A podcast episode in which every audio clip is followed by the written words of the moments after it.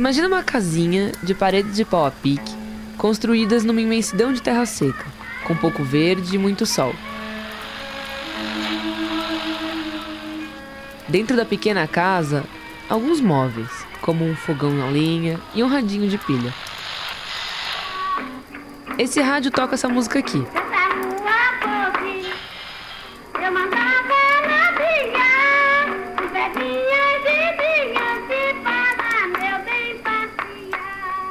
Essa música que a gente acabou de ouvir, ela tem um título meio intuitivo. Ela se chama Mandei Cortar Capim e foi registrada por Mário de Andrade em uma viagem que ele fez em 1938 pelo norte e pelo nordeste, no que ficou conhecido como Missão de Pesquisas Folclóricas. Ela foi gravada na cidade de Tacaratu, no interior de Pernambuco, a mais ou menos 400 quilômetros de Recife.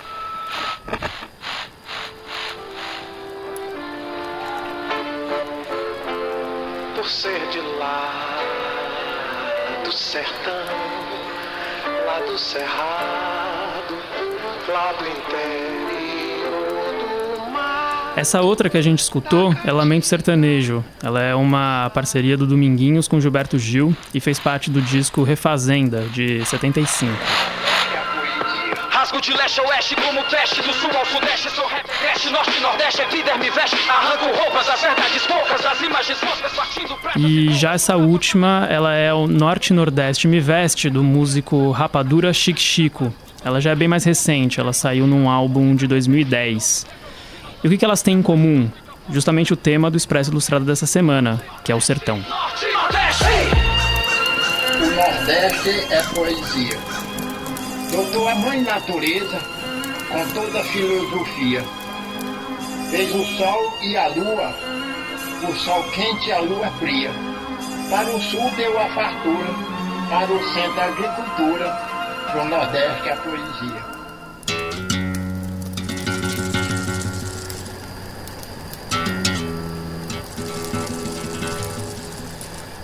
Bom, se faz tempo que o sertão faz parte da música, do teatro, do cinema, da literatura, ultimamente ele vem aparecendo ainda mais frequente nas artes.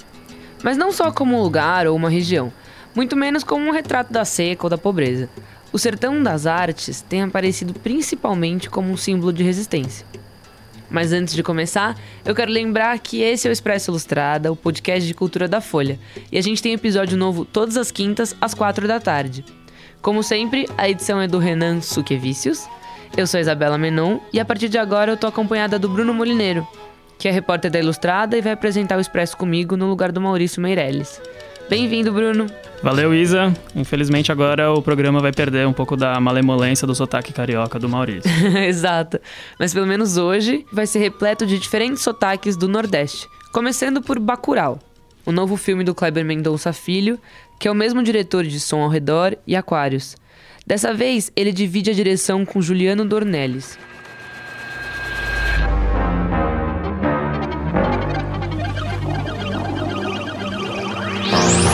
Dois motoqueiros de trilha indo pra Bacurau.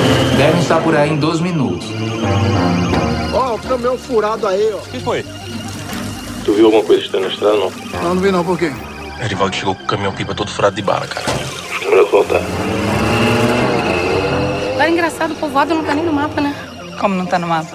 É Bacurau. Eu sei, ela falou que o nome era Bacurau, mas a gente não achou no mapa e tá sem sinal, né?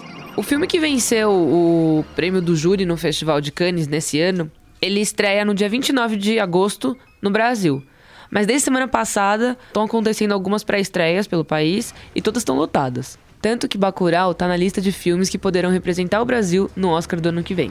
Na história, uma cidadezinha do interior de Pernambuco, chamada Bacurau, começa a presenciar uma série de assassinatos, alguns bem brutais, com cabeças explodindo e sangue jorrando pela tela. Até que dois grupos se opõem: os moradores da cidade contra um grupo de mercenários estrangeiros que estão por trás das mortes. Tá de olho no céu. This world is upside down. We are on a countdown now. E é aí que o filme se sustenta, justamente nessa oposição entre o Nordeste e os estrangeiros que tentam invadir o lugar e massacrar as pessoas. Mas não só na resistência contra uma invasão de fora, também numa resistência e numa oposição com um outro Brasil, principalmente contra o Brasil do Sul e do Sudeste. Tanto que dois personagens brasileiros, moradores dessa região, eles aparecem como ajudantes dos mercenários internacionais. E Bruno, você já assistiu o filme, né? Sim, eu fui numa pré-estreia em São Paulo e foi uma experiência bem curiosa. Ela, a plateia vibrava cada vez que uma cabeça rolava pelo chão e principalmente de um desses personagens internacionais que estavam por trás das mortes dos moradores. É, a cada resistência da população de Bacurau rolava um efeito cartártico, como se eles estivessem vibrando contra outras coisas. Não sei, contra as queimadas da Amazônia, contra as falas do presidente contra o Nordeste, por exemplo. É, vale lembrar que em julho, em um encontro com jornalistas, o Bolsonaro declarou que, abre aspas, entre os governadores da Paraíba, o pior é o do Maranhão. É, depois o presidente acabou se retratando. E pensando nisso, a gente vai conversar agora com o Kleber Mendonça Filho e o Juliano Dornelli sobre o filme. E sobre essa ideia do sertão como um símbolo de resistência.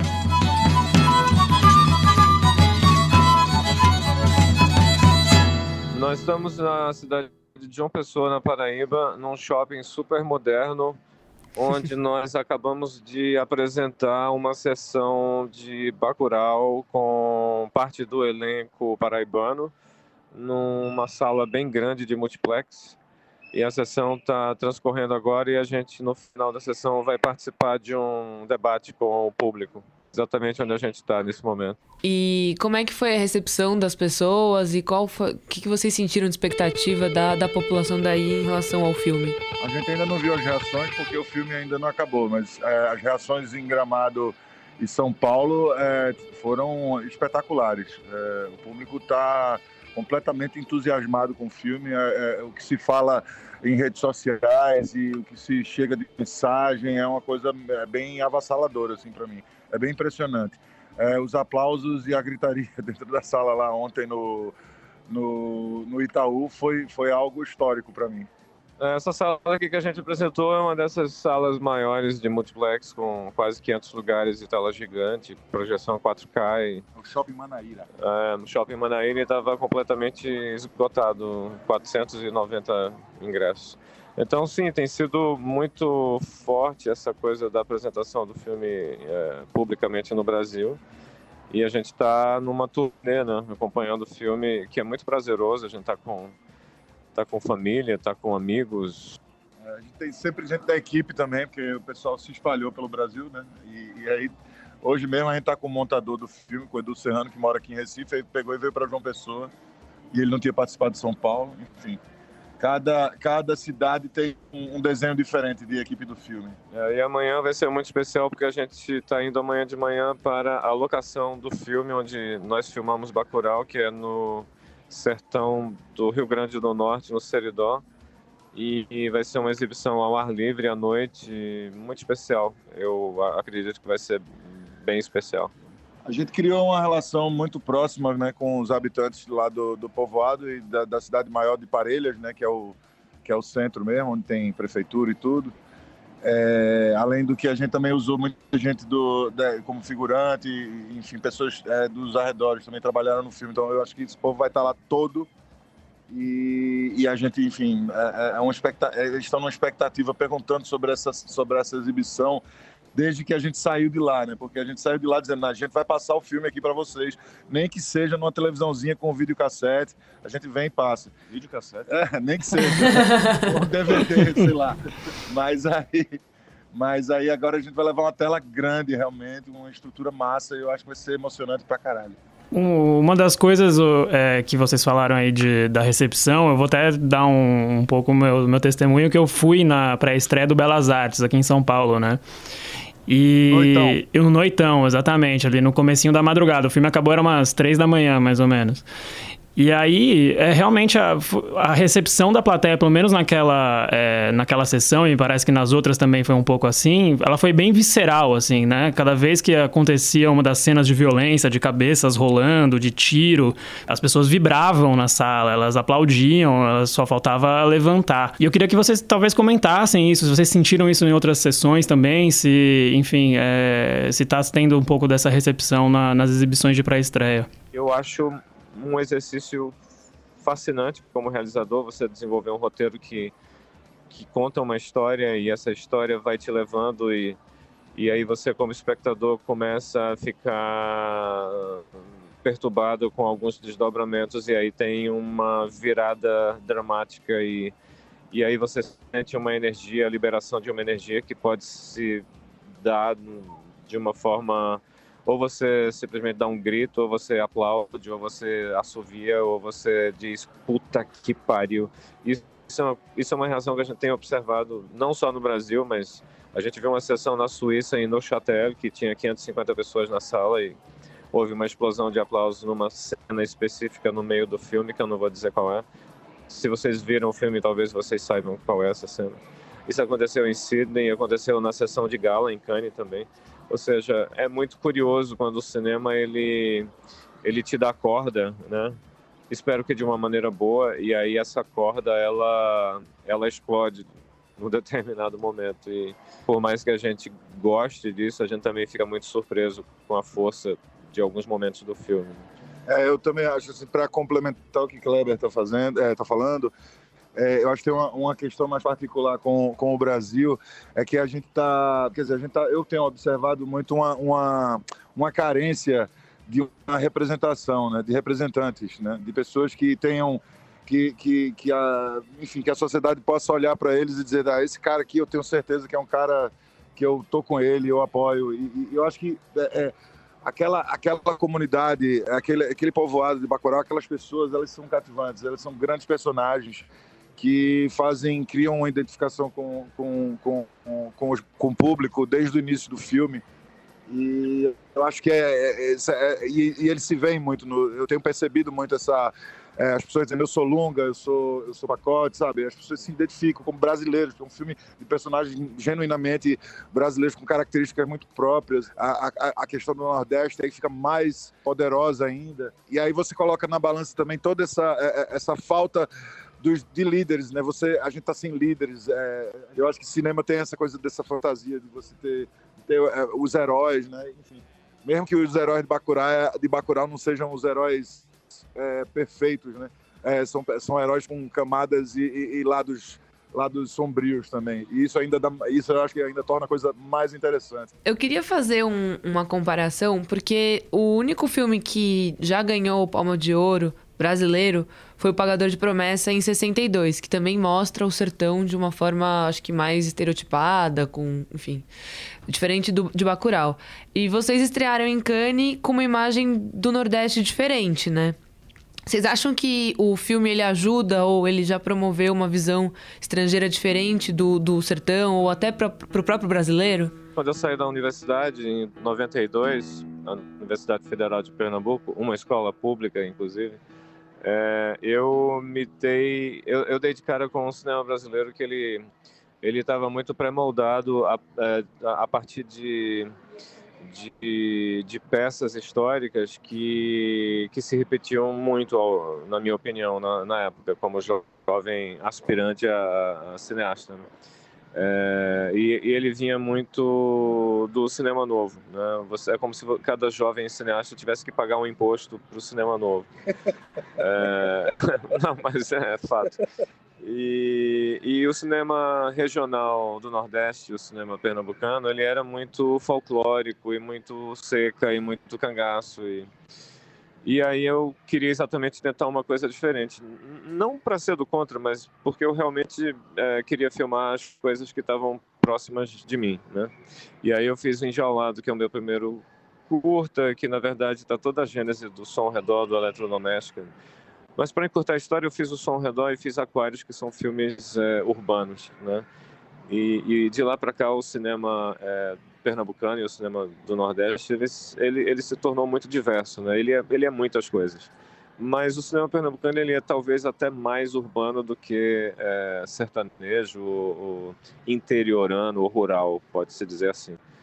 E quando a gente partiu para fazer o, o Bacurau, é, a gente, na verdade, já estava vivendo e já estava observando um, um sertão muito diferente do, é, do sertão, digamos, é, clássico do cinema brasileiro e certamente não era o sertão do Pagador de Promessas. Uh, se você observar um filme como Viagem Porque Preciso, Volto Porque Te Amo, do Carinha Inês e do Marcelo Gomes, você já vê uma mudança no sertão, é, da forma como o sertão era, é, é, passou a ser retratado. E eu vi recentemente, durante a montagem do, do Bacurau, a versão restaurada em 4K no Janela Internacional do Cinema do Recife do Central do Brasil. E o Central do Brasil ele foi feito, foi filmado em 97, foi lançado em 98. E, e o, o, Central do Brasil ele filmou um sertão que também já não existe mais, porque aquele sertão era o sertão dos anos 90, dos anos 80, dos anos 70. Então, em termos iconográficos, em termos de roupa, em termos de é, até de paisagem, é, não é um sertão que a gente vê hoje. O sertão hoje ele, ele foi modernizado. Ele foi modernizado também por tecnologia, por, por importações chinesas de produtos baratos que de roupas, imitações de grandes marcas e bugigangas el eletrônicas e digitais. E houve também, claro, um, um, mudanças é, sociais que foram implantadas nos últimos 20 anos, últimos 15 anos, principalmente durante os anos Lula. Então, é, há um impacto no, no sertão que a gente filmou e, e, e isso tem sido observado é, de maneira até em grande escala em boa parte da, da crítica estrangeira que, que tem sido publicada em torno de Bacurau e também da crítica é, brasileira. Né? Mas é o sertão que a gente respeitou e que a gente viu lá. A gente não alterou muita coisa. E a gente abraçou a ideia do verde porque o sertão também é verde. A gente foi filmar e começou a chover e tudo ficou verde. E é uma coisa maravilhosa, é uma coisa linda e tá, isso está no filme. Eu acho que a câmera em Bacurau ela não, ela não se preocupa em estar tá filmando o dedinho é, com a unha é, é, é, suja do pé do garoto, ou, ou sei lá, um artesanato é, pitoresco que está pendurado na parede. Não é, não é sobre isso o filme. O filme, é, o filme ele está nos personagens, o filme ele está na, no nosso, na nossa trama, né? muito centrado na trama. E aí é, você tem essa confirmação quando você mostra o filme para um, para o estrangeiro, ele entende, ele, ele entende, ele compreende tudo e nada que está no filme é, lhe parece exótico ou, ou alienígena. Ele, ele entra no filme da mesma maneira que um, que, uma, que um brasileiro, é, obviamente guardadas as devidas proporções, porque a gente está falando muito de um momento atual no Brasil, no filme. É, e aí, enfim, mas visualmente, é, o filme não está interessado em criar mais uma mais um mais um retrato é, pitoresco né, do sertão. A gente vai, vai muito direto ao ponto do filme. A gente filmou o sertão como se estivesse filmando qualquer outra locação. Só que a locação do sertão ela é peculiar e ela dá essa cara é, interessante ao, ao, filme. Acho que uma das respostas é, estéticas até que, que vocês encontraram ali para falar desses problemas atuais do Brasil e, enfim, de todas as questões do filme é, é essa estética de um cangaço contemporâneo, né? Porque me parece que o Lunga é uma figura de um cangaceiro, inclusive é, ele, traz algumas vaidades de pintar unha e de talvez ele colocar algumas joias, etc., que é exatamente o que os cangaceiros, o que o bando de, de Lampião fazia naquela época, e isso não, não era visto naquela época como algo afeminado, né? Eu queria que vocês contassem um pouco essa construção do, desse cangaceiro contemporâneo, que ao mesmo tempo não é o cangaço de antes e, enfim, como, como que foi essa... Como vocês criaram isso no roteiro? A gente sempre teve essa vontade de ter esse herói é, fora, é, longe dessa, dessa, dessa expectativa de, de heróis, né? Assim, a gente é, pensa, pensa que um, sei lá, uma pessoa que é um drag queen, sei lá, ou, ou um, um transexual, né? numa área é, supostamente entre aspas mais atrasada mais ignorante, menos cosmopolita, poderia ser visto como uma, uma pessoa que sofre, que é frágil e que, enfim, é, é, é submissa, né? E aí a gente, a gente disse, não, velho, no, no, nosso, no nosso filme a gente vai fazer exatamente o contrário. Todas as, todas, todos os elementos visuais e, e comportamentais de Lunga podem ser vistos como, como é, comportamento de, de, de, um, de um cangaceiro é, pós-moderno, mas ao mesmo tempo pode ser visto como alguém que, que se veste de forma espalhafatosa e que, e que passa, é, é que transita entre os gêneros sem muita questão, sem, muito, sem pensar muito sobre isso, simplesmente porque gosta e porque ela é assim. Entende? Às vezes a gente chamava Lunga de ela e às vezes chamava Lunga de ele, e isso está no filme também. Aí, quando a gente conheceu o Silvério, foi até um encontro que a gente teve em São Paulo. É, a gente ficou fascinado pela pessoa de Silvério. E quando ele veio de fato fazer o filme, eh, a gente teve uma reunião e várias conversas e basicamente a gente disse assim: o que é que você, Silvério, quer que Lunga seja? Né? E aí ele criou Lunga. É, sempre num diálogo muito forte com a gente. Com... Mas ele já gostava de Lunga, da representação de Lunga já no roteiro também. Não, ele, ele, ama, ele amou Lunga é, de cara. De cara. É. Foi, um, um, foi um impacto ele ler Lunga mas essas conversas comigo, com Juliano, com Rita Azevedo, a figurinista, com Thales Junqueira, o diretor de arte também, é, tudo isso foi uma composição, mas ele dirigiu, ele, ele, é o dono de Lunga, né? isso para mim era muito importante Sim. que acontecesse. Tem uma outra coisa que é, é, é, é, eu fico um pouco impressionado e ao mesmo tempo não me incomoda, eu acho maravilhoso é, toda essa atenção que o filme tem recebido em, em relação ao cangaceiro, porque o filme, acho que o cinema tem uma capacidade muito forte de sugerir, né? A capacidade de sugestão do cinema.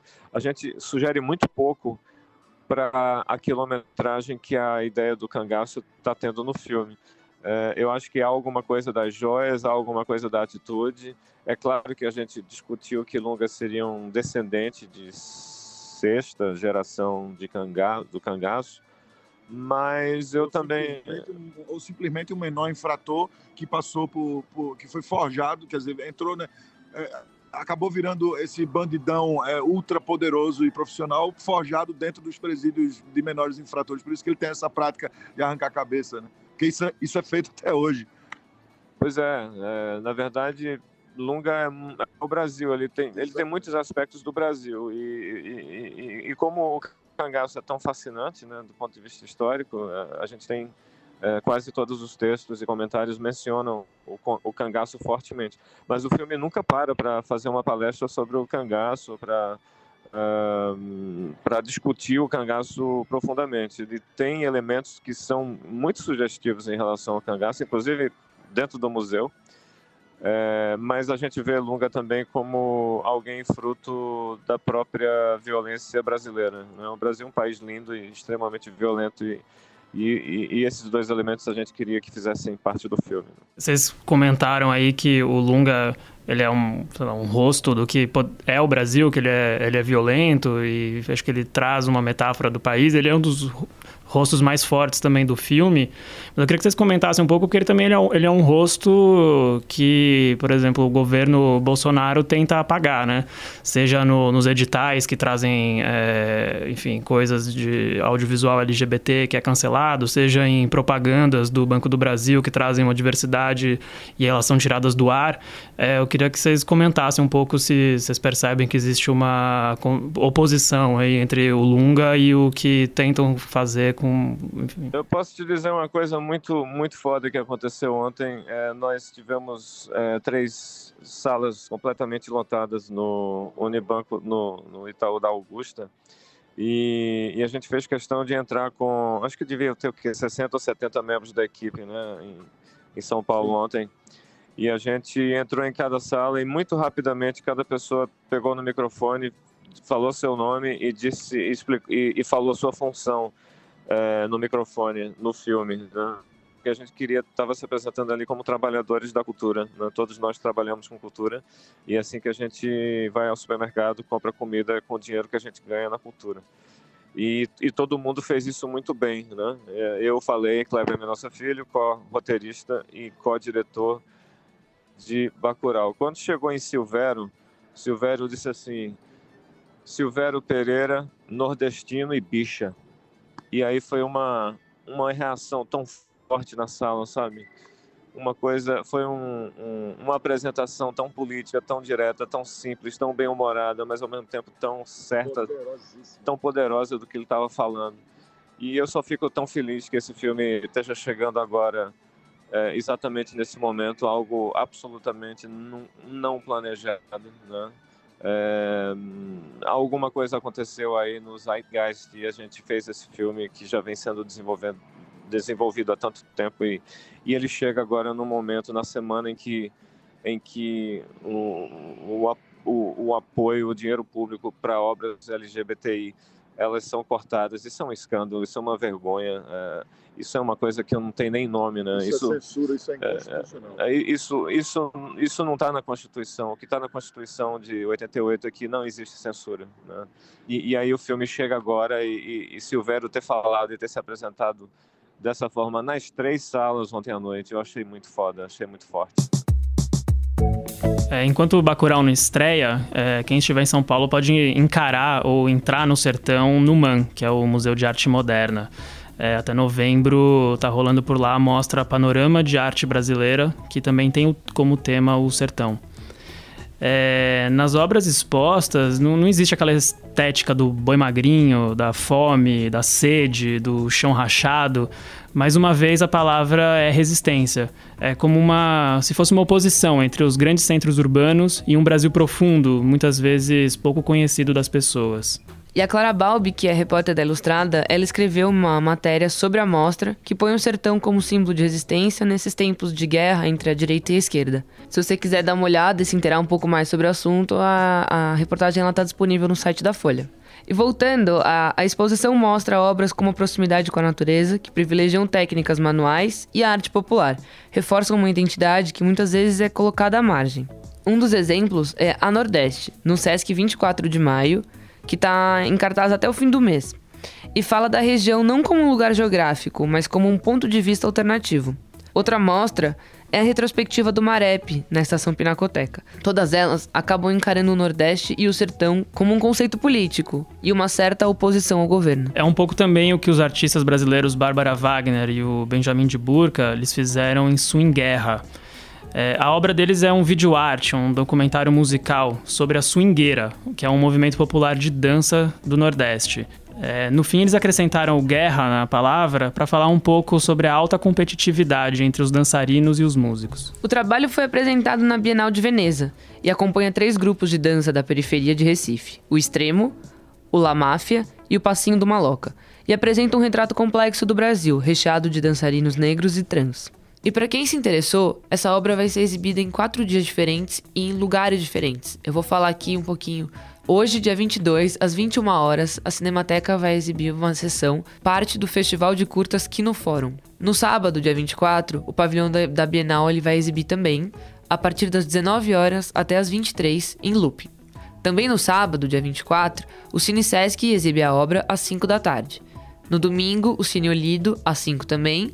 E no dia 30, o Centro Cultural São Paulo também exibe Swing Guerra às 15 horas. E antes de terminar o Expresso Ilustrada, eu selecionei esse trechinho de Noites do Sertão do Milton Nascimento. Não se espante assim, meu moço, com a noite do meu sertão. E já que estamos falando tanto do sertão, eu queria dar uma dica cultural também sobre esse tema. Nessa sexta-feira, 23 de agosto, às 4 horas, no Dona Cano Restaurante, que fica na Padre Chico, número 275, em Perdizes, vai acontecer um samba com chorinho. E a comida que eles vão servir lá vão ser entradinhas nordestinas. E happy hour para levar ao quintal das caras do Nordeste. Então essa é minha dica. E qual é a sua, Bruno? É, minha dica é no domingo, dia 25, que é quando começa o Estéticas da Periferia, que vai até o dia 1 de setembro. É, a programação tem como objetivo enaltecer a diversidade e a potência cultural das periferias da cidade. É, entre os destaques, no primeiro dia do evento, no Auditório Ibirapuera, também aqui em São Paulo, é, a gente vai ter seis coletivos de samba, cultura popular e teatro no espetáculo Fui Feita para Vadiar, tributo às mulheres do samba, que acontece às 19 horas. É, o objetivo do espetáculo é enaltecer as vozes das mulheres e dos negros na sociedade brasileira. Esse foi o Expresso Ilustrada de hoje, que vai ao ar todas as quintas-feiras, às quatro da tarde. Eu sou o Bruno Molineiro e a gente se vê na semana que vem. Eu sou a Isabela Menon e até mais.